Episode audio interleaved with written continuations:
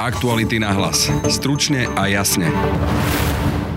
Ministrovi Mikulcovi sa nepodarilo očistiť políciu. Svedčí o tom aj zadržanie asi najznámejšieho kajúcníka Ľudovíta Makoa, ako i bývalého námestníka SIS Borisa Beňu. Tvrdí to šéf-redaktor aktualít Peter Bárdy. Na sumračné podľa mňa môžu mať teraz veľmi dobrú náladu a môžu sa naozaj že tešiť z toho, čo sa vlastne deje, lebo spochybnenie vierohodnosti výpovede Makoa s Beňom by mohlo naozaj spustiť lavínu spochybňovaní aj v iných prípadoch. Asi najznámejší kajúcný svedok Ľudovít Mako, ako aj ex-námestník tajnej služby Boris z Beňa sa cez víkend ocitli v rukách polície. Dôvodom by mali byť ich údajné krivé výpovede voči bývalému šéfovi SIS Vladimírovi Pčolinskému. Podľa šéf-redaktora Aktualít ide o súboj zájmových skupín, ktoré ovládajú doteraz niektoré časti našich bezpečnostných zložiek. Aký dopad bude mať spochybnenie dôveryhodnosti jedného z kľúčových kajúcnikov na dôležité kauzy, v ktorých figuruje aj jeho svedectvo? Otvára Orbánovo víťazstvo v svetle Putinovej agresie hrozbu spochybnenia trianonských hraníc? A dá sa po masakre v Buči viesť s Ruskom civilizovaný dialog, alebo Putin musí jednoducho padnúť? To, čo predviedli v Buči, to je proste Srebrenica 2. O to je ako keby že odpornejšie, keď vidíte predstaviteľov niektorých slovenských politických strán, ktoré sú v parlamente, ako začínajú relativizovať tú vojenskú operáciu na Ukrajine. V druhej časti dnešného podcastu sa podrobnejšie pozrieme na konsekvencie vyplývajúce z masakry v Buči. Kiev žiada Medzinárodný trestný súd i ďalšie medzinárodné organizácie, aby do miesta krvavej tragédie vyslali svoje misie a zhromaždili tak dôkazy o ruských vojnových zločinoch. Aké právne následky z bučianského masakru teda môžu vyplývať? Téma pre kolegyňu Denisu Hopkovú a právnika z Univerzity Komenského Ondreja Laciaka. Ak by bol vydaný medzinárodný zatýkač, tak tieto osoby, či už by to boli nejakí generáli alebo predstaviteľia vlády Ruskej federácie alebo možno aj prezident, tak jednoducho nemôžeme očakávať, že asi by boli zatknutí v Ruskej federácii. Počúvate aktuality na hlas. Pekný deň a pokoj v duši praje. Braň Dobšinský. Ruský prezident Vladimír Putin nariadil útok na Ukrajinu a rozputal ozbrojený konflikt v susedstve Slovenska. Ukrajinské mesta ostrelujú, stá tisíce Ukrajincov hľadajú záchranu v zahraničí. Dianie vo vojnou zasiahnutej krajine monitoruje vyslaná reportérka aj náš spravodajský tím 24 hodín denne, 7 dní v týždni. Všetky aktuálne informácie nájdete na Aktuality.sk.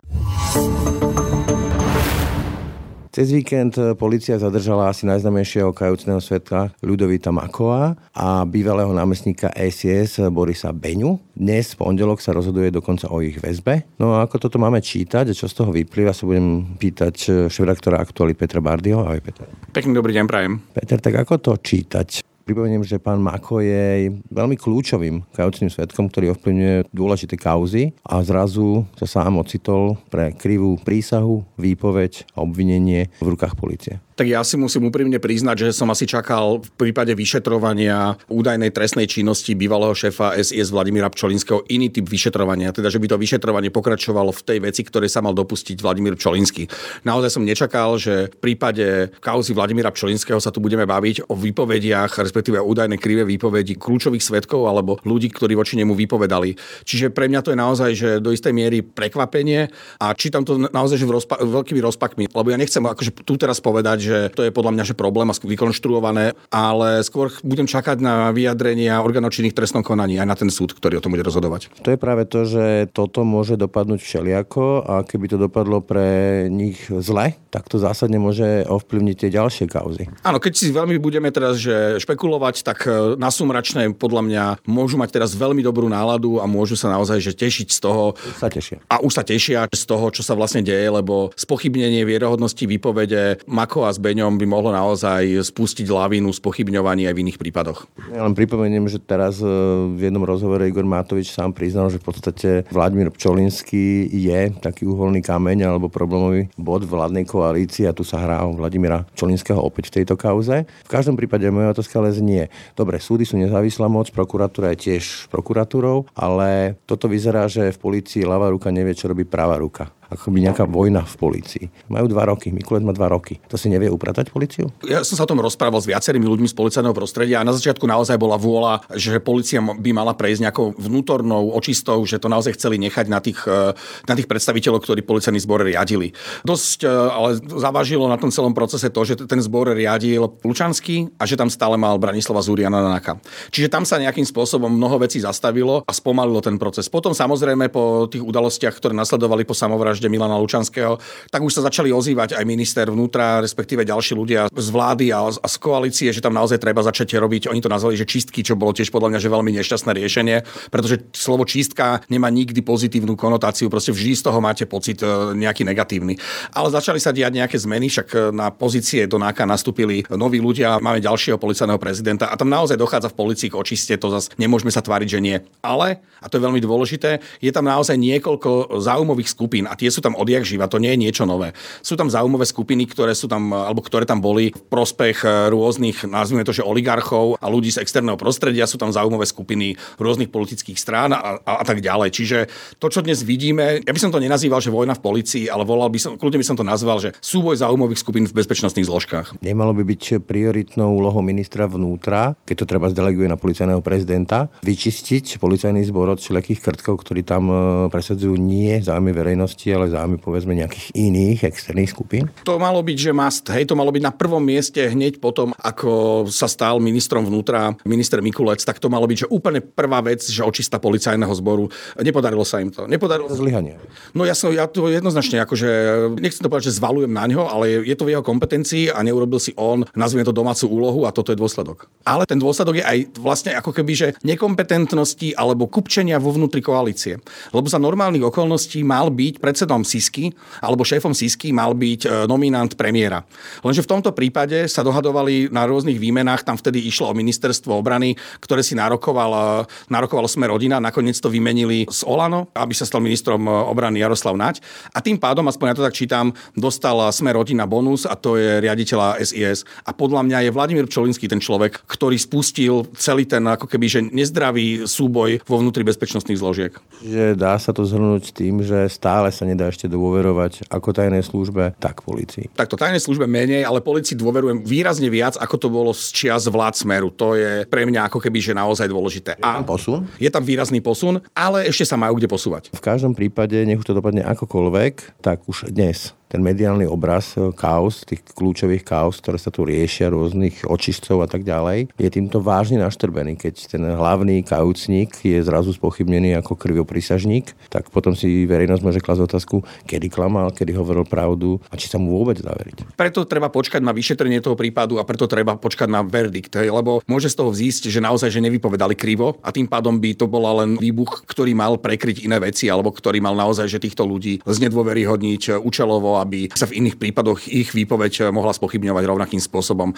Ale ak sa preukáže, že krivo vypovedali, tak je správne z môjho pohľadu, aby sa k tomu tak pristupovalo. Je nefér a je, je to nespravodlivé a je to... Chránená zver. Presne tak. A ne, my tu nemôžeme posielať ľudí za mreže na základe krivých výpovedí. Nie som teda odborník na trestné právo a súdne procesy, ale logika mi hovorí, že ak by krivo vypovedali, v prípade Vladimíra Pčolinského toho úplatku od Zoroslava Kolára, tak to by mal riešiť meritorne nejaký súd, či sa to stalo alebo nestalo. A keby sa to nestalo, nepotvrdilo sa to, tak v takom prípade by potom sa ukázalo, že asi krivo vypovedali a potom by malo nasledovať nejaké trestné stíhanie. Milím sa? Neviem, ako to je presne procesne, ale naozaj, že je to veľmi čudné a nie je to štandardné, aby sa pri prípade krivé výpovede robili takéto opatrenia, aby sa takýmto spôsobom postupovalo. Nie je to niečo, čo by som si v blízkej minulosti pamätal, že sa udialo a naozaj to nevrhá dobre svetlo na ten vyšetrovací tým, ktorý to vlastne robí. Hej. A ukazuje sa to aj na prípade sudcu Kapinaja, ktorý povedal, že on to nechce rozhodovať, lebo, alebo budem to parafrazovať, lebo že to nie je podľa neho hodné vyšetrovania alebo teda riešenia súdom. Čiže celé je to naozaj že veľmi, veľmi, veľmi pofiderné. Smrdí to. Smrdí to. Dobre, zneužijem, že ťa tu mám ako šéf-redaktora a opýtam sa ťa, ako vnímaš výsledky maďarských volieb. To teraz e, nechcem riešiť e, povedzme liberálnu demokraciu v Maďarsku ani povedzme, ako bude fungovať V4, keď e, Kačinsky chce jadrovú bombu a Orbán nechce voziť zbrane na Ukrajinu. Ale Orbán sa viackrát vyjadril, že Trianon bola krivda a dnes vidíme, že keď Putin mal pocit, že Ukrajina samostatná je krivdou, či to nemôže inšpirovať povedzme aj Orbána? Ja si myslím, že Orbán je viac populista ako človek, ktorý by chcel veci riešiť vojenskou silou alebo podobnými metodami ako Vladimír Putin. Vladimír Putin je naozaj človek, ktorý už je dnes nevypočítateľný a, a nevieme proste odhadnúť, že kam až to bude smerovať. Viktor Orbán roky rozpráva veci, ktoré sa páčia jeho cieľovej skupine medzi voličmi a funguje mu to, ukázali to aj tieto voľby. Pokiaľ sme ešte pred pár mesiacmi aj týždňami pozerali na prieskumy v Maďarsku s tým, že tam naozaj môže dôjsť k nejakej zmene, tak ukázalo sa, že Maďarom vyhovuje typ predsedu vlády alebo typ lídra, ako je Viktor Orbán. Potrebujú, oni to aj hovorili v anketách, keď som to sledoval v rôznych televíziách, tak hovorili o stabilite. A im Viktor Orbán prináša stabilitu. Boja sa širšie koalície a Viktor Orbán so všetkými tými autokratickými a diktatorskými spôsobmi, so všetkými tými krokmi, ktoré pošliepavali úplne elementárne princípy liberálnej demokracie, ľudských správ a slobôd, je jednoducho ten typ reprezentanta politického, ktorý Maďari chcú mať, tak ho majú. Istota, mne to pripomína sociálnu istotu v podaní Roberta Fica, čiže veľká inšpirácia a možná, možný precedens pre Slovensko. No je to veľmi podobný typ politika. Robert Fico bol a je rovnako autokrat. To nie je človek, ktorý by si želal nejaké koalície. Bolo vidieť, že jemu sa ani v koalíciách dobre nevládlo. Na druhej strane si vedel upratať tým, že on vedel ako keby kupčiť so svojimi koaličnými partnermi a tí zase vedeli, že s ním v koalícii to majú istejšie ako s kýmkoľvek iným, alebo aby neboli v opozícii, tak s ním jednoducho do toho išli a Robert Fico to vedel. Dnes je ale Robert Fico výrazne nebezpečnejší, ako bol pred pár rokmi ešte pred vraždou Jana a Martiny. Dnes je to naozaj človek, na ktorý si treba dávať pozor a ja len dúfam, že v ďalších voľbách neúspeje tak, aby, aby riadil štát, pretože to by bolo pre Slovensko a pre demokraciu na Slovensku extrémne nebezpečné. Bude Maďarsko precedentom pre naše voľby? Obávam sa, že áno a obávam sa, že naozaj vo voľbách pôjde o budúcnosť Slovenska, či ostaneme medzi slobodnými demokratickými krajinami, alebo či sa vydáme cestou Maďarska. A ešte posledná vec, Buča. Masaker v Buči či dá sa po takomto niečom, takomto nehanebnom vojnovom zločine a takých búč môže byť po Ukrajine celá kopa ešte, len ich nevieme, alebo sa nemedializovali, vôbec nejak fungovať s Ruskom na našich hraniciach, alebo to bude nejaká veľká železná opona, ktorá tu bude dovtedy, kým ten režim lží a vražd nepadne? No toto je podľa mňa, že téma číslo jedna na najbližšie obdobie, alebo aj stredodobé obdobie, samozrejme hneď potom, ako sa vyrieši, že kedy a za akých okolností bude mier na Ukrajine. Rusko je s Vladimírom Putinom na čele naozaj že nepriateľný partner pre kohokoľvek z demokratického sveta. A to, čo predviedli v Buči, to je proste Srebrenica 2. Na jednej strane kremelská propaganda roky masírovala verejnú mienku nezmyslami o údajnej genocide na východnej Ukrajine, ktorá sa nikdy nepotvrdila. A keby tie dôkazy Rusi mali, tak to ukážu. Čiže jednoducho nič tam nebolo. Tam boli aj pozorovateľe OBS, ktorí to nepotvrdili. Presne tak. Na druhej strane pod lživým názvom denacifikácia páchajú ruské ozbrojené síly. Putinová armáda pácha zverstva na úrovni naozaj srebrenickej genocidy a toto celý svet musí vidieť, to sa jednoducho nedá prepačiť, to sa nedá relativizovať, to sa nedá oklamať, to sú jednoducho fakty. O to je ako keby že odpornejšie, keď vidíte predstaviteľov niektorých slovenských politických strán, ktoré sú v parlamente, ako veľmi opatrne sa venujú tejto téme Rusko, respektíve začínajú relativizovať aj tú vojenskú operáciu na Ukrajine. Čiže dnes sa naozaj ukazuje, kto je demokrat a kto tým demokratom nie je. Čiže súhlasí s americkým prezidentom Joe Bidenom, že tento človek, myslel Putina, nemôže vládnuť? To je predovšetkým záujme Ruskej federácie, aby človek ako Vladimír Putin neriadil Rusko, pretože Vladimír Putin ho doviedol do stavu, ktorý je na úrovni feudalizmu. Žiadne informačné technológie, žiadna veda a výskum, absolútne nulová sociálna zabezpeka, žiadne inovácie. Proste Rusko žije z predaja nerastných surovín, čo je na úrovni stredoveku na Slovensku, keď sa ťažilo striebro. Prečo či ziskočím do reči, ako hovoril John McCain, že benzínová pumpa s jadrovými zbraniami? To je úplne presné, to je úplne presné. To je dnešné Rusko a hlavne teda v záujme Ruska by malo byť, ak chce sa nejakým spôsobom rozvíjať e, smerom k modernej prosperujúcej krajine, ktorá chráni svojich občanov a nevystavuje ich riziku a ktorá si váži svojich občanov, ale aj občanov iných štátov, je v záujme Ruska, aby urobilo zmenu na čele štátu. Peter Bardy, ďakujem ti. Ďakujem pekne. Na linke vítam advokáta a docenta z právnickej fakulty Univerzity Komenského Ondreja Laciaka. Dobrý deň. Pekný deň, prajem. Ukrajina chce, aby Medzinárodný trestný súd a medzinárodné organizácie vyslali do Buče a ďalších miest misie, ktoré by zhromažďovali dôkazy o zločinoch.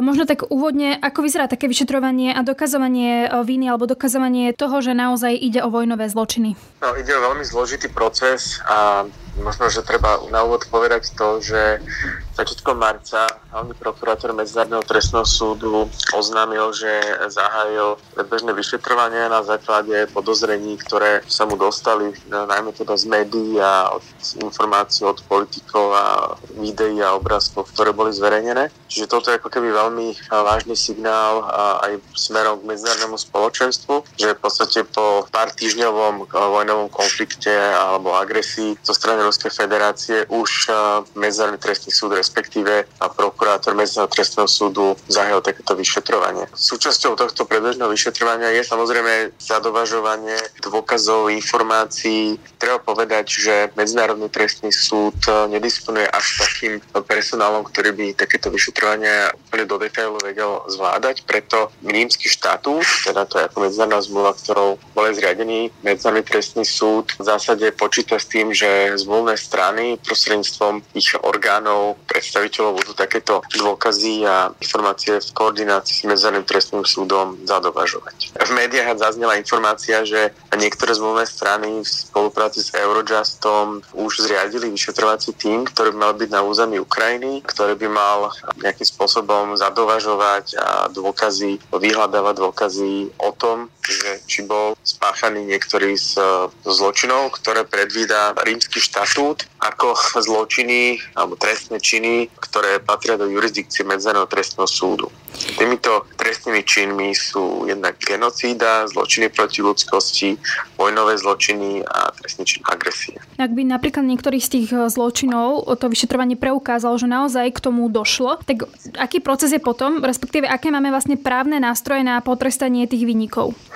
Áno, no v zásade na základe tých dôkazov sa vždy ustáli, že či je dané konkrétne podozrenie vo vzťahu k nejakej osobe, ktorá teda vybudie predstaviteľ nejakej armády alebo z pravidla sú to nejakí čelní predstaviteľe vlády, ktorí majú právomoc alebo vplyv na to, že či vôbec sa vedie vojnový konflikt, prípadne dali rozkaz a s ich vedomím sa takéto zločiny páchali. Ak takéto podozrenie je, tak potom e, môže prokurátor zvážiť to, že požiada cena prípravného konania Medzinárodného trestného súdu na vydanie e, medzinárodného zatýkacieho rozkazu na konkrétnu osobu, ktorá je teda podozrivá v danom štádiu z týchto zločinov, či už genocídy, zločiny proti ľudskosti a vojnových zločinov, prípadne agresie. Treba možno povedať aj to, že takýto medzinárodný zatýkací rozkaz je možné v podstate vykonať alebo aplikovať len v zmluvných štátoch tohto rímskeho štatútu. Teda treba zdôrazniť ten fakt, že ani Ruská federácia, ani Ukrajina nie sú zmluvnými stranami, ale pri Ukrajine je také špecifikum, že už pred 7 rokmi Ukrajina vyslovila súhlas alebo vyhlásila to, že súhlasí s jurisdikciou Medzinárodného trestného súdu na svojom území a to práve vo vzťahu k situáciám, ktoré sa vyskytovali v oblasti Krymu. Takže na základe toho aj hlavný prokurátor Medzinárodného trestného súdu v tom marci zahájil to vyšetrovanie, opierajúce práve o to, že považoval tento súhlas s jurisdikciou Medzinárodného trestného súdu za ako keby právnu zelenú, keď to tak poviem. A samozrejme, takéto vyšetrovania nie je asi otázka dní ani týždňov, pretože naozaj tie dôkazy musia byť nepochybné a pri takýchto závažných e, zločinoch je o to dôležitejšie to vyšetrovanie a získavanie dôkazov dôkazov viesť dôsledne, tak aby nemohli byť spochybnené. Sám ste povedali, že Rusko nie je zmluvným štátom rímskeho štatútu. A teda to znamená, že ak by sa aj ukázalo, že za tými zločinmi je Rusko a bolo by to aj teda dokázané, preukázané, praxi by teda nemohol byť dolapený vinník, ktorý by bol za to zodpovedný. Ak by bol za to teoreticky zodpovedný Vladimír Putin alebo nejaký generál. Ešte možno k tomu by som poznamenal to, že vy ste spomenuli, že zodpovedné Rusko. Tu je presne ten rozdiel, že Medzinárodný súdny dvor rieši spory medzi štátmi, preto sa Ukrajina ako štát obratila na Medzinárodný súdny dvor ako súčasť Organizácie spojených národov, kde v podstate zo strany Ukrajiny bolo vydané predbežné opatrenie vo vzťahu k Ruskej federácii, aby okamžite sa zastavili vojenské operácie. To je vo vzťahu k štátom ako subjektom medzinárodného práva, ale Medzinárodný trestný súd rieši, alebo teda jeho právomoc je daná len vo vzťahu k individuálnym fyzickým osobám. Čiže toto je ten rozdiel. No a, a možno odpoveď na vašu otázku, že ak by teda bol aj konkrétny podozrivý na základe výsledkov vyšetrovania Medzinárodného trestného súdu, respektíve prokurátora Medzinárodného trestného súdu, tak uh, by to možno znamenalo to, že ak by bol vydaný medzinárodný zatýkač, tak uh, tieto osoby, či už by to boli nejakí generáli alebo predstaviteľia uh, vlády Ruskej federácie alebo možno aj prezident, tak jednoducho nemôžeme očakávať, že asi by boli zatknutí uh, v Ruskej federácii, alebo jednoducho uh, nie sú zmluvnou stranou a určite by asi uh, takýmto spôsobom nepostupovali, ale samozrejme tá nejaká zablokovanie týchto osob v rámci e, teritoria Ruskej federácie a izolácia, tak to určite by bolo možné predpokladať. A samozrejme ten signál po vzťahu k medzinárodnému spoločenstvu, že tieto osoby uh, sú podozrivé, alebo teda už je medzi, uh, už sú obvinení a je proti nim vydaný medzinárodný zatýkač, tak to gesto alebo ten signál bol naozaj veľmi silný. Ale nechcem predbiehať, lebo samozrejme uh, tu aj platí prezumcia neviny, čiže ale minimálne treba povedať, že z videí a z faktov, ktoré sa dostávajú aj na verejnosť, ako z tie, som povedal, obrazy jasne naznačujú to, že tie vojenské operácie asi nie sú vedené úplne v súlade s ženevskými konvenciami. Teda ako to vnímam ako veľmi dôvodné podozrenie, že mohli byť spáchané vojnové zločiny, že boli úmyselne atakované a bombardované civilné objekty, prípadne civilné obyvateľstvo, že sa v podstate niektorí, čo sú nachádzané tie tela zviazané, že sa s civilistami jednalo ako s rukojemníkým spôsobom, že boli umyselne usmrtené a podobne. Ako toto sú ako keby dohady, ktoré momentálne môžeme mať z tých obrázkov, z videí, z fotografií, ale samozrejme je potrebné, aby sa viedlo dôsledné formálne vyšetrovanie v súlade s týmito medzinárodnými štandardami. Ďakujem pekne toľko advokát Ondrej Laciak. Ďakujem. Momentálne vítam na linke analytika Vladimíra Bednára. Dobrý deň. Dobrý deň, prajem. Ako by ste zhodnotili ten najnovší vývoj vojny na Ukrajine? Vidíme, že ruské vojska sa začínajú stiahovať. V tejto chvíli sme svedkami naozaj, že, že ruská strana opúšťa ten priestor vlastne na severe a severovýchode Ukrajiny. Sme svedkami toho, že sa ruské sily presúvajú na východ Ukrajiny podľa tých informácií, ktoré sú dostupné, respektíve ktoré majú aj západné spravodajské služby, ale ako keby uh, nejde o ich presun, ide ako keby o rotáciu síl. V podstate uh, síly, ktoré boli na severe, sa neobjavujú na boisku na východe.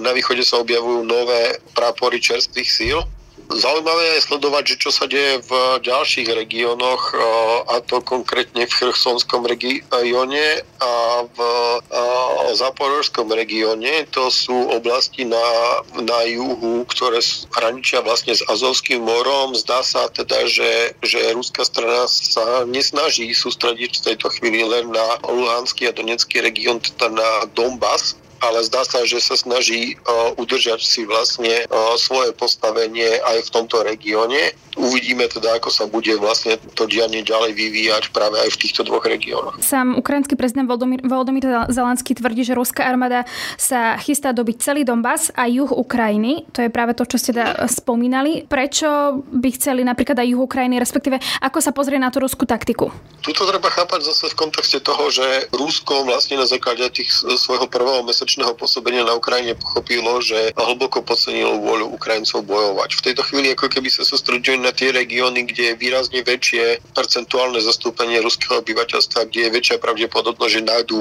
nejaké percento kolaborujúcich obyvateľov, ktorí by mohli de facto viesť ten konflikt veľmi podobným charakterom, ako napríklad v roku 2001 viedli ruské síly boje v Čečensku. Tam napríklad až dve tretiny strat pri dobývaní Grozného boli spôsobené sílami, ktoré spolupracovali s ruskými ozbrojenými silami. To znamená, že drvivú väčšinu tých bojov keby neviedli Rusi proti Čečencom, ale Čečenci proti Čečencom. To už vidíme relatívne dlhý čas práve v Luhanskej oblasti, kde práve tie boje okolo uh, Severodonecka, Rubižného, Lisičansku v podstate prebiehajú za zásadne veľkej účasti práve tých uh, síl separatistických regiónov, konkrétne v tomto prípade z Luhanska. Podobne je to vlastne, čo sa týka no, bojov v oblasti Izium podstate ako keby Rusi sa tým spôsobom snažia minimalizovať svoje straty, takým spôsobom de facto o, znížiť aj ten tlak vo vnútri Ruskej federácie práve na ten neúspech, doterajší neúspech tej ruskej invázie. To im v podstate dáva možnosť tú vojnu viesť ďalej, pretože o, zároveň tá verejnosť nebude konfrontovaná vlastne s takými o, stratami ruského obyvateľstva. O, vy ste tiež spomínali, že ruské jednotky sa nepresúvajú na juh a východ, ale prichádzajú noví ruskí vojaci. Prečo? Tu si treba uvedomiť nasledujúci fakt, že Tie síly, ktoré boli nasadené, ukrajinská strana hovorí, že teda na území Ukrajiny bolo nasadených približne 110 až 115 praporných uskupení. Bežný ruský prápor vlastne disponuje približne 30 tankami alebo 30 bojovými vozidlami pechoty. Podobne je to napríklad u výsadkových praporov alebo u praporov námornej pechoty, kde výsadkové prapory napríklad disponujú rovnakým počtom bojových vlastne výsadkových vozidel. Ak si uvedomíme, že, že Rusko podľa ukrajinskej strany stračilo približne 625 tankov a 1750 obrnených bojových vozidiel a približne dve tretiny z toho sú overené z nezávislých zdrojov. Napríklad projekt Oryx overil už v tejto chvíli viac ako 400 vlastne zničených ruských tankov, teda naozaj že dve tretiny. A keď si uvedomíme, že, že proste 30 tankov, jeden prápor, hej, to znamená, že de facto ruské sily, ktoré boli nasadené na severe, oni v podstate ich je potrebné na novo vybudovať, preskúpiť, doplniť silami, technikou. To znamená, že tieto sily nemôžu byť ani nasadené a plus do toho vstupujú tie faktory, že, že vy by ste ich museli presunúť proste tisíc kilometrov, hej, proste niekde v Bielorusku, kde by ste ich museli stiahnuť, čo by trvalo niekoľko dní, následne ich niekoľko dní uh, navagónovať, potom niekoľko dní prepravovať cez uh, ruské územie do okolo Ukrajiny. To znamená, že to ani technicky nie je možné. Hej. To znamená, že naozaj najpravdepodobnejší scenár toho je, že, že Rusko už v tejto chvíli nebude prisúvať nové sily do celého priestoru vlastne ukrajinského bojiska, ale len uh, na východ a juh, to znamená na Krím a naozaj, že, že na východ Ukrajiny. Môže to podľa vás ovplyvniť tú vojnu, ktorá bude napríklad na tom východe, na tom juhu? Je málo pravdepodobné, že by Ruska, ruská strana získala zásadne nejaké veľké územné zisky práve na tomto fronte. Ten ozbrojený konflikt, ako sme už asi veľakrát povedali, nezačal proste 24. februára, ale on začal pred 8 rokmi. Hej. To znamená, že, že v tom regióne tá vojna už beží 8 rokov a ani jedna, ani druhá strana vlastne nezískala vysokú prevahu, pretože viesť úspešné útočné operácie si vyžaduje aj naozaj, že sústredenie istého počtu síl, získanie proste lokálnej prevahy. Práve v tých regiónoch, na ktorých sa momentálne obidve strany ako keby snažia sústrediť ten pomer síl taký, že naozaj že jedna, ani druhá strana ne, nemôže získať lokálnu prevahu a tým pádom je veľmi malo pravdepodobné, že by buď jedna alebo druhá strana dokázala naozaj že zásadne získať veľké územné zisky.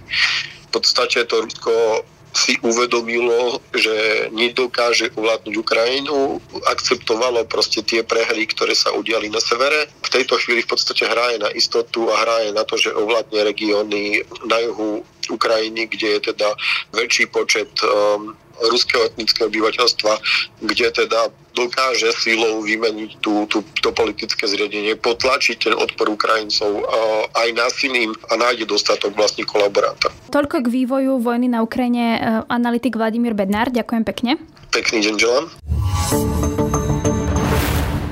Tak to boli dnešné aktuality na hlas.